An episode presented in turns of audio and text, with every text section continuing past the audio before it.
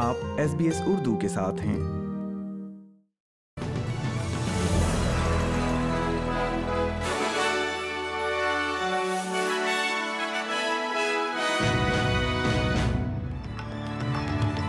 السلام علیکم۔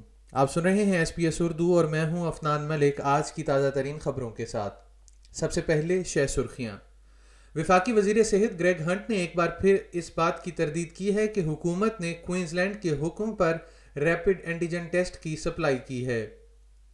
ٹونگا کو آتش فشاں پھٹنے کے بعد کی صفائی میں مدد کے لیے دس ملین ڈالر کی گرانٹ دی جا رہی ہے۔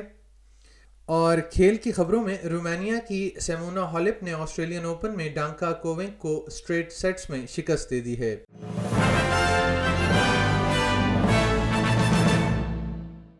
اور اب خبریں تفصیل کے ساتھ۔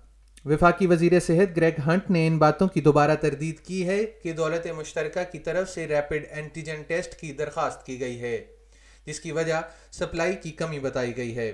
کوئنز لینڈ کے ٹرانسپورٹ کے وزیر مارک بیلی نے حکومت پر یہ الزام لگایا ہے کہ انہوں نے اپنے ریل سٹاف کے لیے جو چونتیس ہزار ریپڈ اینٹیجن ٹیسٹ منگوائے تھے، اسے اب حکومت کو دیا جا رہا ہے۔ انہوں نے اس بات کا اظہار کیا کہ سپلائر وہی ہے جس کا دولت مشترکہ کے ساتھ بھی ریپڈ اینٹیجن ٹیسٹ کی فراہمی کا معاہدہ ہے۔ اور کوئنز لینڈ کی سپلائی بھی ہنگامی ذخیرہ اندوزی کے قانون کے تحت دولت مشترکہ نے لے لی ہے۔ اور ٹونگا کو گزشتہ ہفتے کے آخر میں ملک میں آنے والی تباہ کن سونامی کے بعد جلد بازیابی اور امدادی سرگرمیوں میں مدد کے لیے دس ملین ڈالر کی گرانٹ موصول ہونے والی ہے۔ اس سونامی کے نتیجے میں تین افراد ہلاک ہو گئے تھے۔ یہ گرانٹ ایشیائی ترقیاتی بینک کی طرف سے فراہم کی جا رہی ہے تاکہ مواصلات جیسی اہم خدمات کی بحالی کے لیے مالی اعانت فراہم کی جا سکے جو تباہی میں بہت زیادہ متاثر ہوئی تھیں۔ زیر سمندر آتش فشاں کے پھٹنے نے نہ صرف سونامی کو جنم دیا بلکہ ٹونگا اور فیجی کے درمیان بین الاقوامی فائبر آپٹک کیبل کو بھی منقطع کر دیا، جو ٹونگا کی مواصلاتی لائف لائن ہے۔ آسٹریلیا اور نیوزی لینڈ کی نگرانی کی پروازوں کے اعداد و شمار نے بھی اس بات کی تصدیق کی ہے کہ دھوئیں اور راکھ کے گہرے شعلے پورے جزیرے میں پھیل چکے ہیں۔ پانی کی سپلائی کو داغدار کر چکے ہیں اور دکانوں اور دیگر کاروباروں کو نقصان پہنچا رہے ہیں۔ خاص طور پر مغربی اور شمالی ساحلی خطوں کے ساتھ اس وقت نقصان بہت زیادہ ہے۔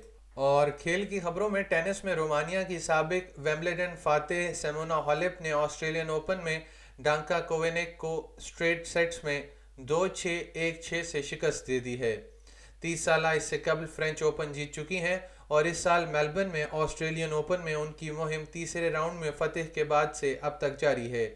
اس کے ساتھ ہی آج کا خبرنامہ ختم ہوا۔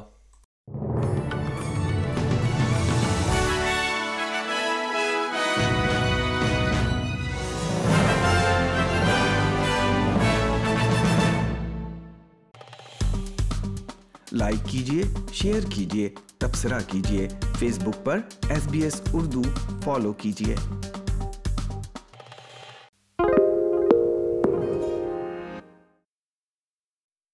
Why do people want to be at work? To feel heard, appreciated, part of something, and to know there's a career path for everyone.